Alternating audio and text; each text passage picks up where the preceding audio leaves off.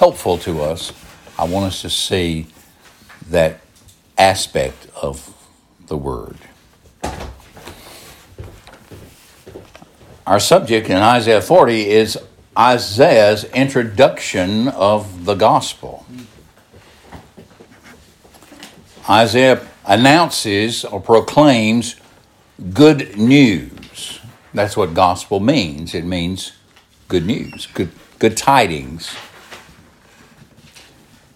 And Isaiah 40 is one complete oracle. An oracle is a, an utterance granted to the prophet by God in which God Himself gives the words to the prophet so that the prophet actually speaks.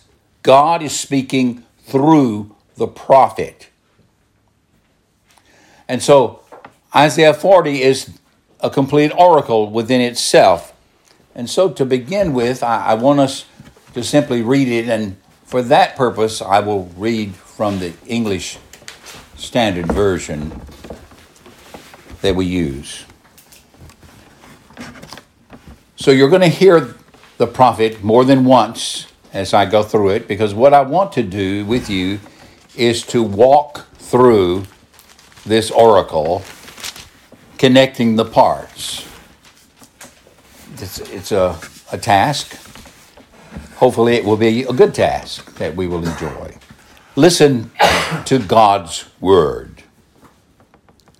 Comfort, comfort my people, says your God. Speak tenderly to Jerusalem and announce to her that her time of forced labor is over, her iniquity has been pardoned, and she has received from the Lord's hand, that is, from Yahweh's hand, double for all her sins. A voice of one crying out, Prepare the way of Yahweh in the wilderness, make a straight highway for our God in the desert. Every valley will be lifted up, and every mountain and hill will be leveled. The uneven ground will become smooth, and the rough places a plain, and the glory of Yahweh will appear, and all humanity together will see it, for the mouth of Yahweh has spoken. A voice was saying, Cry out. Another said, What should I cry out? All humanity is grass, and all its goodness is like the flower of the field. The grass withers, the flowers fade when the breath of Yahweh blows on them. Indeed, the people are grass. The grass withers, the flowers fade, but the word of our God remains forever. Zion, herald of good news. Go up on a high mountain. Jerusalem, herald of good news. Raise your voice loudly. Raise it up. Do not be afraid. Say to the cities of Judah, Here is your God. See, sovereign Yahweh comes with strength, and his power establishes his rule. His wages are with him, and his reward accompanies him. He protects his flock like a shepherd. He gathers the lambs in his arms. He carries them in the fold of his garment. He gently leads those that are nursing. Who has measured the waters of the hollow of his hand, or, or marked off the heavens with the span of his hand?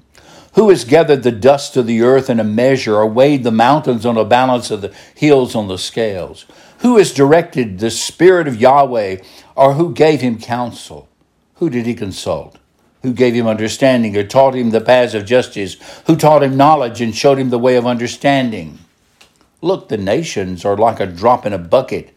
They're considered as a speck of dust on the scales. He lifts up the islands like fine dust. The Lebanon cedars are not enough for fuel, or its animals are enough for a burnt offering. All the nations are as nothing before him. They are considered by him as empty nothingness. With whom will you compare God? What likeness will you set up for comparison with him? An idol? Something that a smelter casts and a metal worker plates with gold and makes silver chains for? A poor person contributes wood for a pedestal that will not rot. He looks for a skilled craftsman to set up an idol that will not fall over. Do you not know? Have you not heard? Has it not been declared to you from the beginning? Have you not considered the foundations of the earth?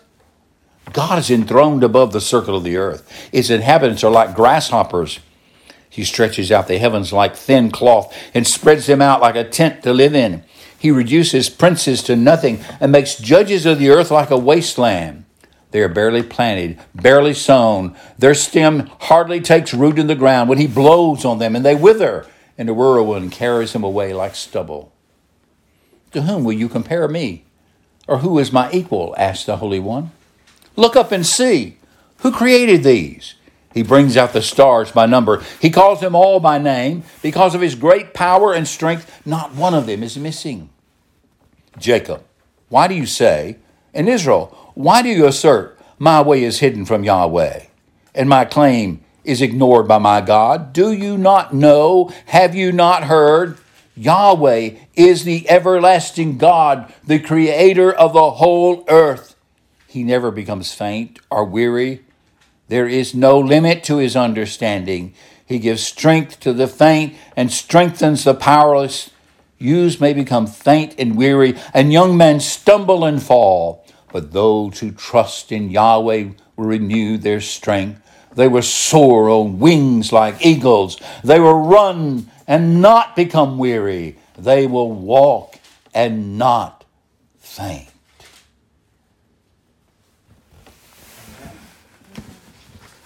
Thus says the Lord.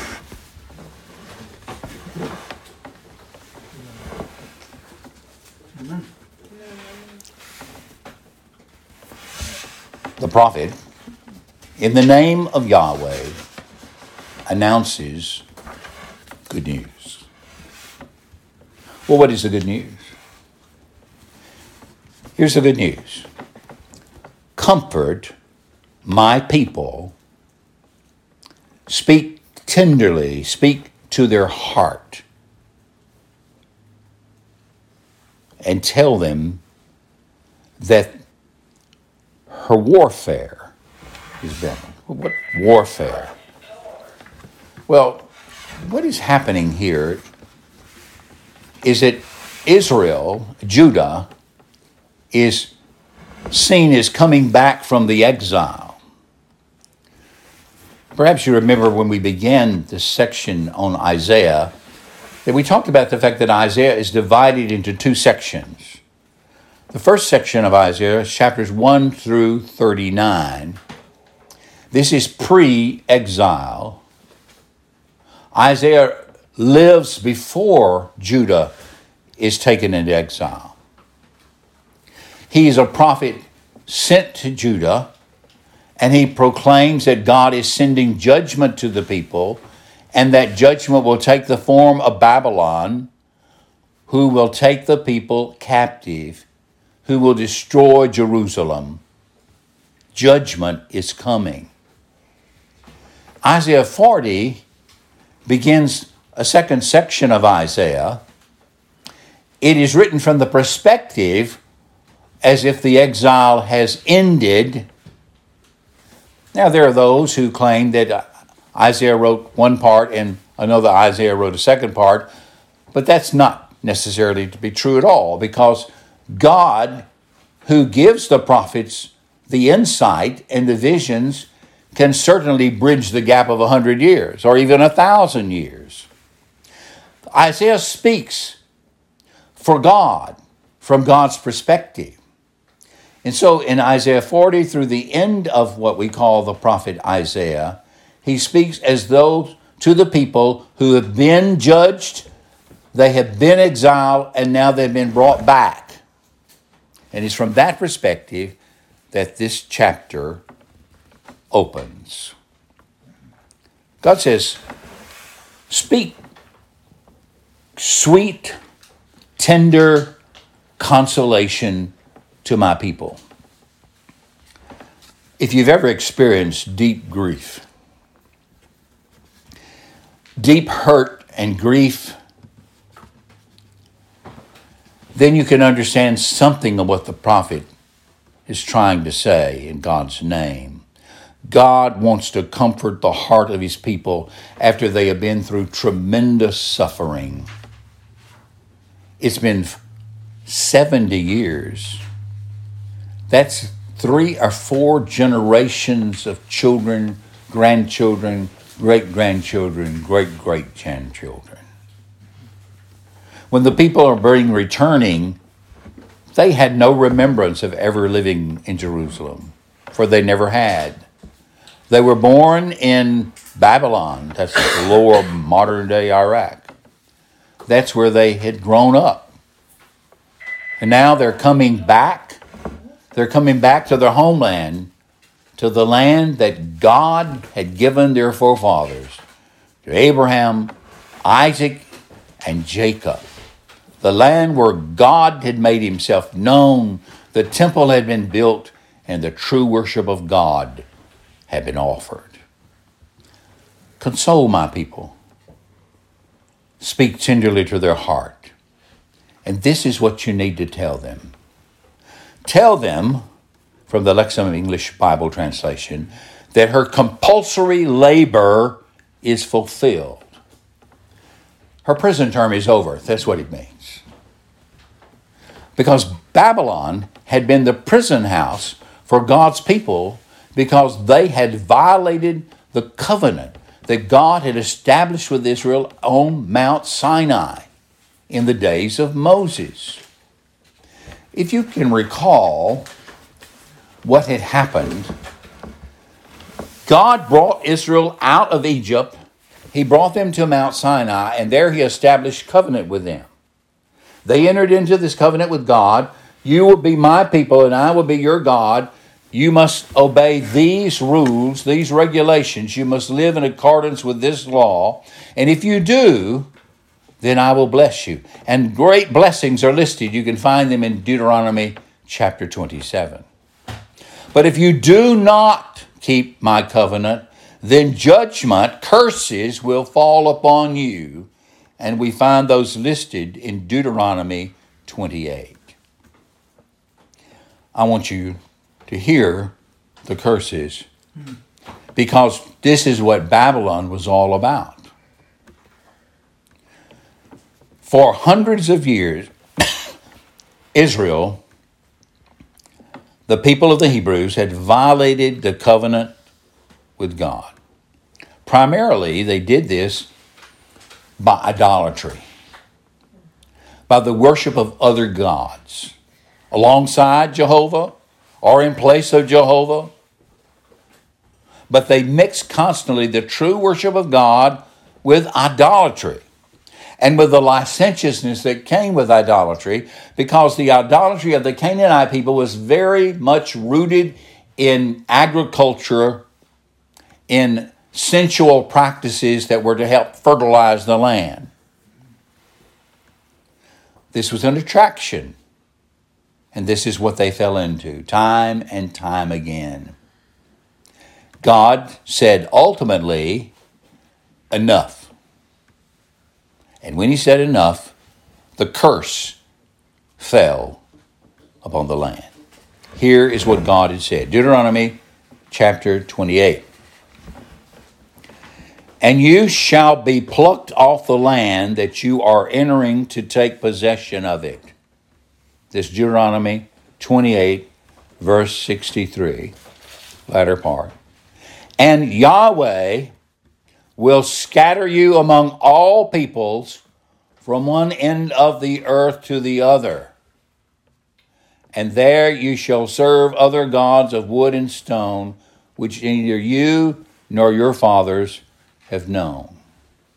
And among these nations you shall find no respite and there shall be no resting place for the sole of your foot.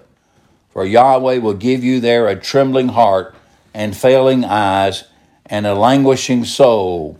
Your life shall hang in doubt before you. Night and day you shall be in dread and have no assurance of your life.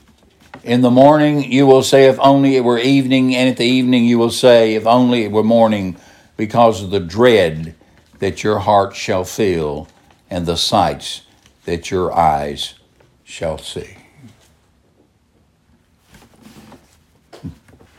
The curse. Now, the curse has fallen upon the people more than once, but this was the first time.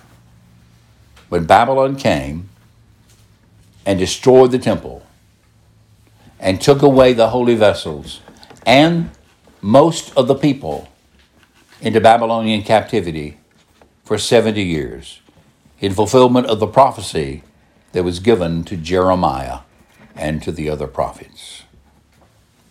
It's following that first judgment, that first falling of the curse, that Isaiah speaks the gospel, the good news that we're considering. That is not the end of the curses that fall upon Israel. For the second curse came after the appearance of our Lord and Savior, Jesus Christ. It happened in 70 AD when Rome came to Jerusalem and destroyed the temple, scattered the peoples. Now, even before that, before Babylon even came, Israel, the northern kingdom, had been taken over by Assyria, and the people had been scattered. And so the curse falls more than once upon the Hebrew people. Why? Because of their violation of the Mosaic covenant. Now, the Mosaic covenant is a covenant that God entered into with Israel no other nation. But when you enter into covenant with God, you must be careful. You must obey the covenant. You must live in accordance with the covenant. The Mosaic covenant, though God is gracious in many ways with it, was primarily a covenant of works. Well, that's the background. But now the Babylonian captivity is announced as coming to an end. And so the good news comes Comfort my people, says your God. Comfort my people. Speak tenderly to the heart of Jerusalem and tell them that their time of suffering has ended. Tell them that her time of forced labor is over, and her iniquity has been pardoned. She has endured the punishment that was meted by my hand, and from her perspective, she's paid double for her sins. Now, Israel did not actually pay for their sin. They justly deserve the punishment, and now the punishment is over. Think of a prisoner. He's gone to prison, he has committed a serious crime. He was committed to 25 years. The 25 years are over. He's now free. This is the beginning. You're back. I want to comfort your heart. Now, how does God go about comforting their heart? Well, here, here's something that's in the background.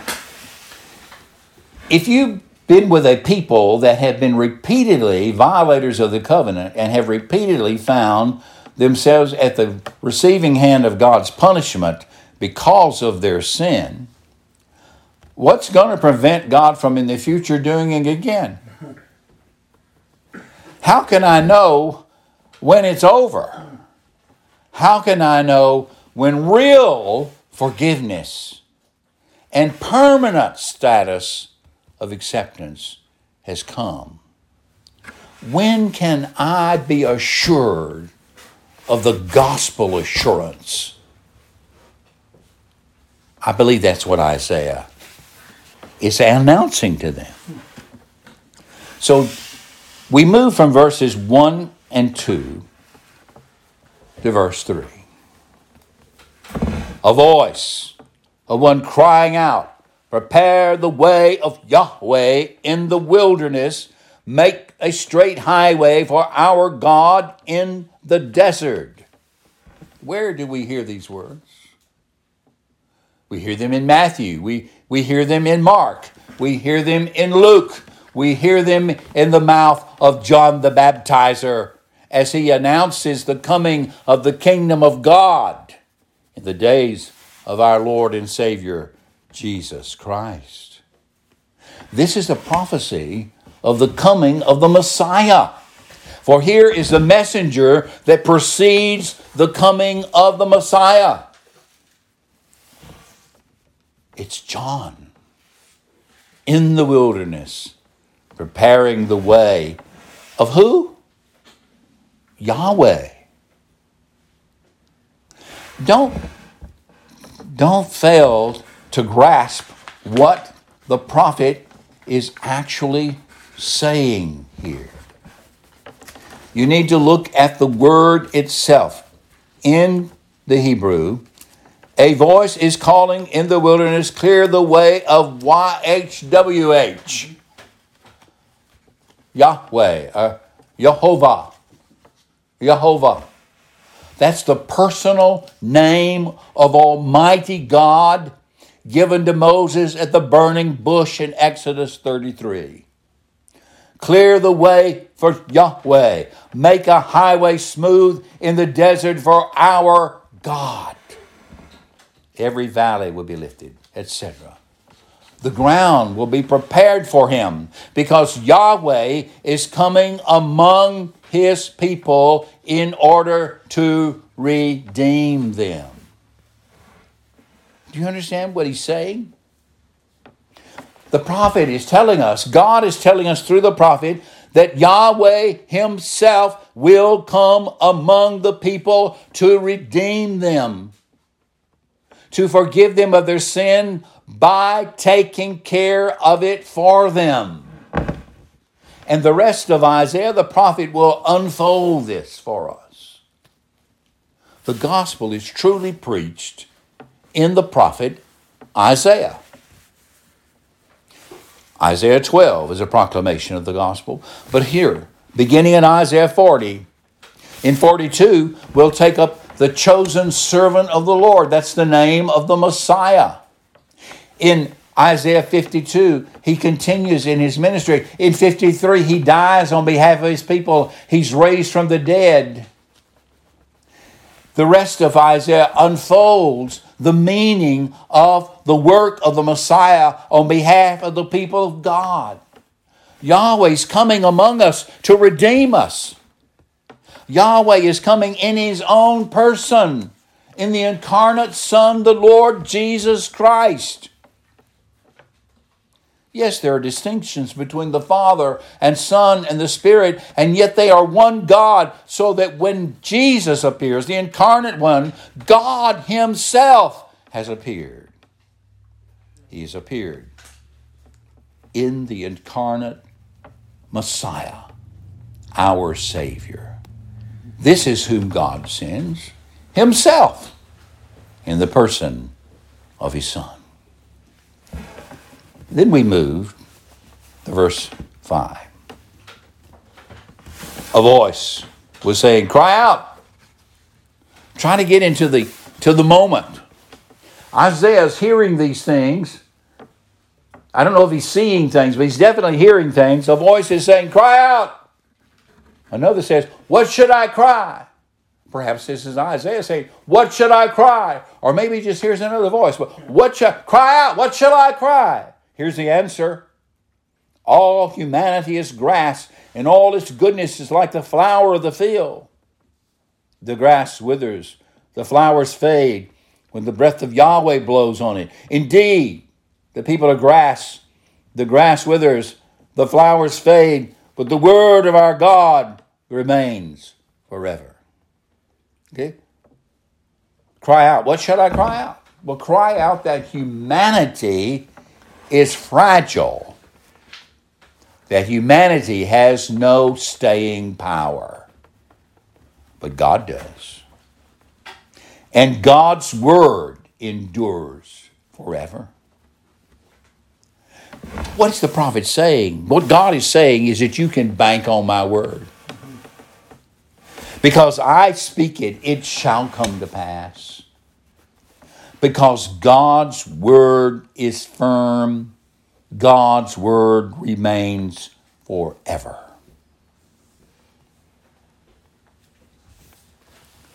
What is that word? What word is the prophet to proclaim? Here's the word Zion, herald of good news. Go up on a high mountain. Jerusalem, herald good news. Raise your voice loudly. Raise it. Do not be afraid. What shall I say? What shall I cry out? Behold, your God. Here is your God. That's what he's to proclaim. Say, Sovereign Yahweh comes. The King Jehovah comes with strength, and his power establishes his rule. His wages are with him. His reward accompanies him. He protects his flock like a shepherd. He gathers the lambs in his arm. He carries them in the fold of his garment. He gently leads those that are nursing. Here's the message Sovereign God comes to his people to redeem them. He comes to establish his kingdom among them. This is the proclamation of the kingdom of God that John was talking about in the wilderness, that Jesus talked about in his earthly ministry. Jesus is the king of the kingdom of God. And he came and established that king kingdom. He established it in his own person, among his own disciples at the beginning. It's here present in a spiritual form, in a mystery form, but it shall come in all of its power and glory at the consummation of the last day. God has come among us in the Messiah, and he comes to rule. But what kind of ruler is he? He's a shepherd ruler. He rules like a shepherd who takes care of his sheep. He rules with tenderness. He rules with love. He rules with care.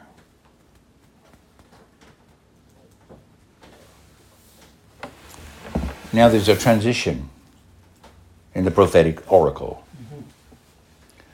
The transition is almost a, like it almost, what? All of a sudden he's talking about God and talking about God coming to us like a shepherd, taking care of us and nursing us and carrying us like little babies. But now come questions, question after question. In reality, it's almost like a, a hymnic praise to God. Hmm. In the form of questions that God asks and that God answers. You can mark it by the expression who and he. So let's hear it. Who has measured the waters in the hollow of his hand or marked off the heavens with the span of his hand? Who has gathered the dust of the earth in a measure, or weighed the mountains on a balance of the hills on the scale? Who has directed the Spirit of Yahweh, or who gave him counsel? Who did he consult? Who gave him understanding? Who taught him the paths of justice? Who taught him knowledge and showed him the way of understanding? You know the answer? No one because God is the fountain of all knowledge. God is omniscient. He knows all things. God has all understanding. He is the wise one. He is omnipotent. He is the Almighty God, ruler of heaven and earth. This is God. Verse 15 Look, that's a command. Look, the nations are like a drop in a bucket. They are considered as a speck of dust on the scales. He, who's who? God lifts up the islands like fine dust. There's a contrast between God the Almighty and the nations of the earth. You know, we, we prayed about the nations today, and they're frightening to us. Their power can be frightening to us. And when they're mobilized for war, it's frightening to us. But from God's perspective, they're like a drop in a bucket, like a speck of dust on a weight. They have no weight. They're like nothingness before God. Here's the conclusion All the nations are as nothing before him. They're considered by him as empty nothingness. That's verse 17. I think I'm actually preaching to you from the Christian Standard Version rather than the ESV, but that's okay. I prefer it. okay, here comes the question again. Verse 18. With whom will you compare God? You, have you ever tried to explain God to somebody? Have you?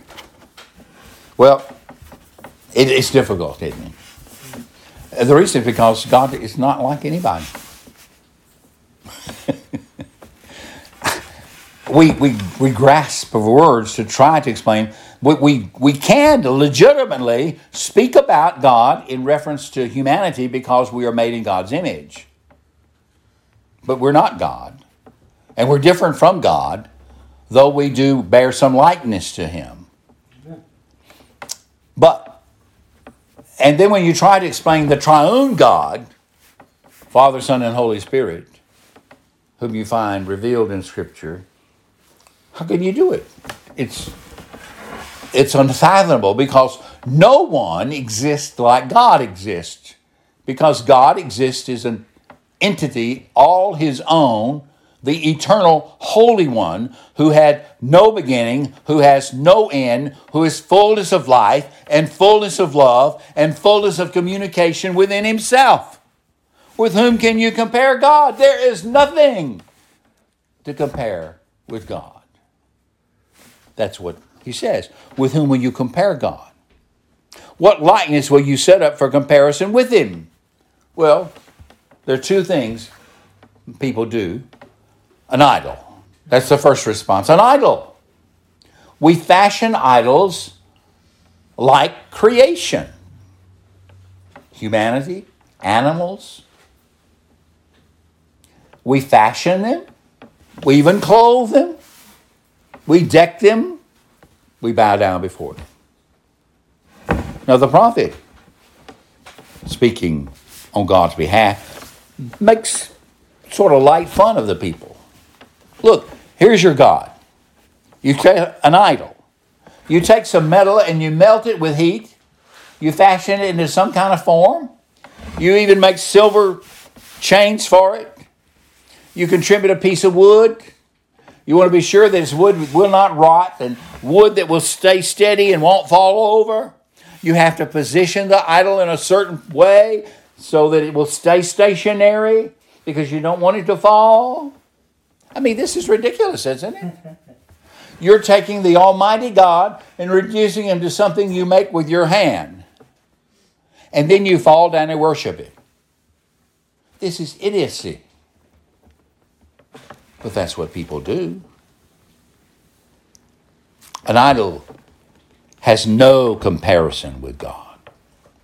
But there's a second thing we do. We look at the rulers of the earth, the princes of the earth, rulers and kings, those with authority and power that can command armies and start wars. We look at them. We point to them. Well, God's like that. No. They might be trying to imitate God, but God is not like them. For they're just sinful human beings. God reduces princes to nothing and makes judges of the earth like a wasteland. Kings are planted and barely sown. God raises up rulers and God puts them down. It doesn't matter whether evil or good. Ultimately, God alone is the sovereign. And He works His will in the affairs of men. Two answers people give God's like a ruler. No, God is the ruler. God's like an idol. No, idols are the creation of man's hands. They're nothing. But God is the eternal. He's the creator. He is the creator God, who is the sovereign Lord over all nature, over all humanity, and over all the universe. Verse 25. To whom will you compare me? And who is my equal? Ask the Holy One. Now, that's the true question in this oracle. To whom will you compare me? Or who is my equal? There is no equal to God. There is no comparison to God. And so here comes God's command in verse 26 Look up and see. Look up. Now, the command is given. Verse 15 Look, the nations are like a drop in a bucket. Adjust your perspective. Verse here, look up, verse 26, look up and see who created these. He brings out the stars by number. He calls them all by name. Because of his great power and strength, not one of them is missing. Look up and see who created these. God created these. Elohim, Yahweh, the eternal God. He created all the stars and planets. He created the universe. He knows them all by number and by name. It's because of His great power and strength that they exist and remain in orbits today. The prophet, God is through the prophet telling the people, adjust your perspective and your viewpoint. You're always looking at things only from your view, from the ground level of, of the road that you're traveling right now. You can only see a few feet in front of you, and not even that clearly. You don't even see exactly what's on the right hand or the left hand or what's behind you, but God sees all of it. Adjust your perspective in life. And when you consider my forgiveness, my comfort, my removal of your sin and your pardon, remember that I can handle it forever. Amen. You have received temporary, severe punishment because you violated my covenant. But now that punishment is past. And I'm bringing you back to the land to bless you again. And I'm sending the Messiah to you. He will be announced by John in the wilderness. He will come, and in his coming, I will come to save you and bring you into the great reality of the forgiveness of your sin and establishing you in my kingdom where you shall be my people. I will be your God. You shall be my people. One flock, one shepherd. This is what I shall do. Do you doubt that I can do it? Don't doubt it. I am the creator of the heavens and the earth. I made the stars. I create and I sustain the universe at my command. And yes, I'm even Lord over the affairs of man. Look up. I, the sovereign God, am your Savior. I will do what I have decreed. I will redeem you. You shall be mine. Now comes these questions. Verse 27. Jacob. Now who's Jacob? That's the people of Israel. Jacob, why do you say, in Israel? Who's Israel? That's the descendants of the 12 tribes. Why do you assert? You see, God speaks a revelation of himself. But God's people have a way of doubting God. God reveals the glory of his being and purpose, and yet God's people will say, I don't know. Maybe God can't be trusted. I don't know. Maybe God can't actually do it. I don't know. Does God really know what's going on with me? Does, does God really know what I'm experiencing? Does, does God know what's in the future? Can God truly take care of me? Can God truly keep me as His own? Can God give me the strength that I need? Can God help me live for Him? Can God? Can God? Jacob and Israel, why do you say my way is hidden from Yahweh and my claim is ignored by God? How can you say this, people of God? It's not just Israel. Sometimes it's us. Have you ever thought these thoughts? Have you ever thought, you know, I don't, I don't think God really knows what's going on with me? Uh, maybe, or have you thought, I think God's ignoring me? I, I think God's really, he's, he's, not, he's not paying attention. He must not know. How can you say that? Do you not know? Have you not heard? Yahweh is the everlasting God, the creator of the whole earth. That is a declaration of faith. That is a confession of faith. Can you confess it with me?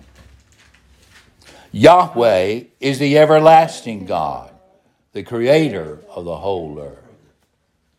This is what God, through the prophet, wants you to know and wants you to say and wants you to live under the reality of. Yahweh is the everlasting God, the creator of the whole earth. What does this mean? Well, it means that he never becomes faint or weary that there is no limit to his understanding, that he gives strength to the faint and strengthens the powerless. What it means is that God is indefatigable. God is untiring. God is omnipotent and almighty. God never runs out of energy.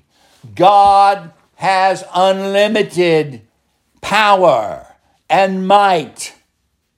Who is this God who comes and brings about the reality of the gospel? Who is this God who comes in the person of Jesus Christ to redeem a people for his own namesake, who takes care of all of their sins and casts them into the ocean of forgetfulness? Who is this God that buries our sins?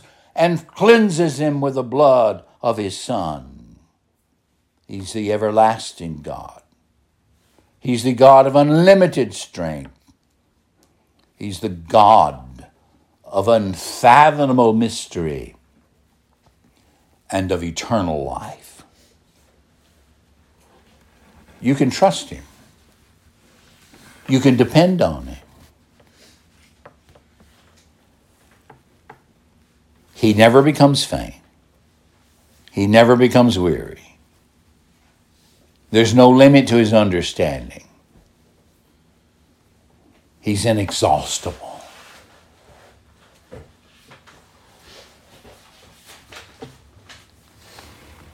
It's true that you can grow faint and you can grow weary and you can run out of energy and you can become weak.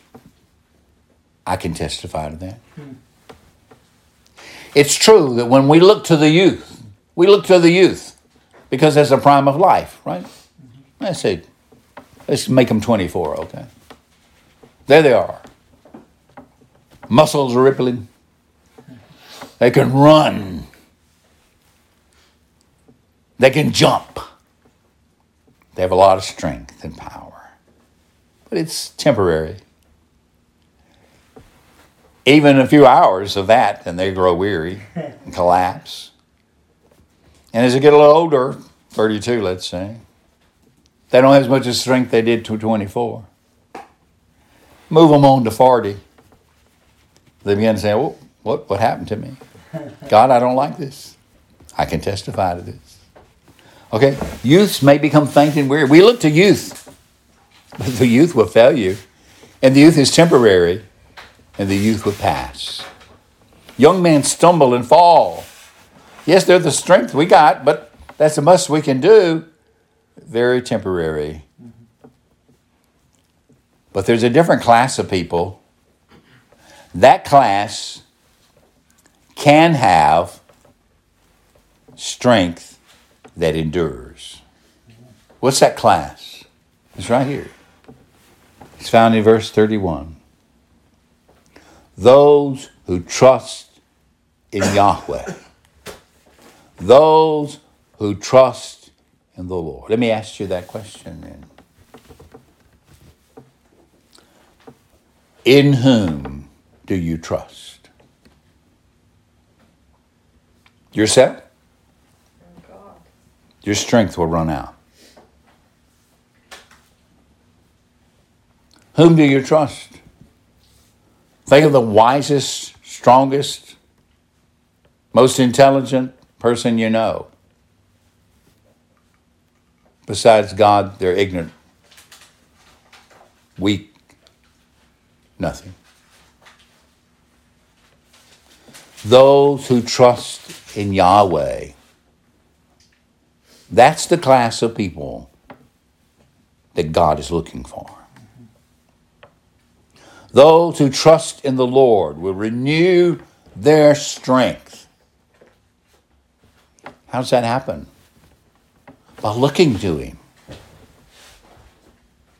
That's what He kept saying. Look, look, look up and see. Who created these? Yahweh, the creator of the universe. Look, look, the nations are like a drop in a bucket. But look to God who is the creator of all things. Look, those who trust in Yahweh will renew their strength. Picture them as like eagles soaring on high. Picture yourself as the runner reaching for the gold, not stumbling and not running out of energy Straining, yes, but straining to know that you will reach the goal. You'll run and not become weary. You'll walk and not faint. Why? Because you are those who trust in Yahweh. Do you trust Him? He invites you to look. He invites you to remember. He invites you to consider Him, the omniscient, omnipotent, indefatigable God of everlasting life and light, who has come among us as one of us in the person of Jesus of Nazareth, who's taken care of our sin by bearing the punishment of it in his own body on the tree, who has therefore been able to grant you his forgiveness, and not only grant you his forgiveness, but to give you his life, eternal life, that shall never perish, and to give you the gift of his Spirit, who shall never leave you and never forsake you. This is the God whom we trust. This is our Savior receive the comfort of God.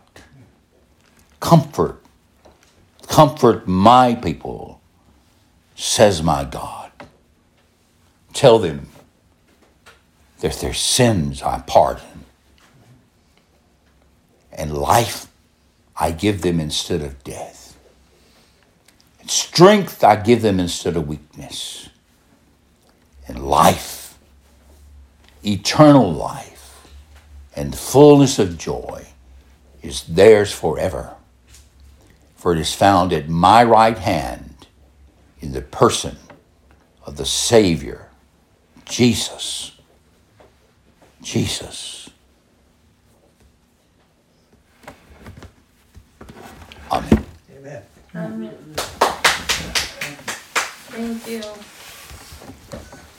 I want us to respond by singing Isaiah 40. Behold, my God. It's based on verses 12 through 26.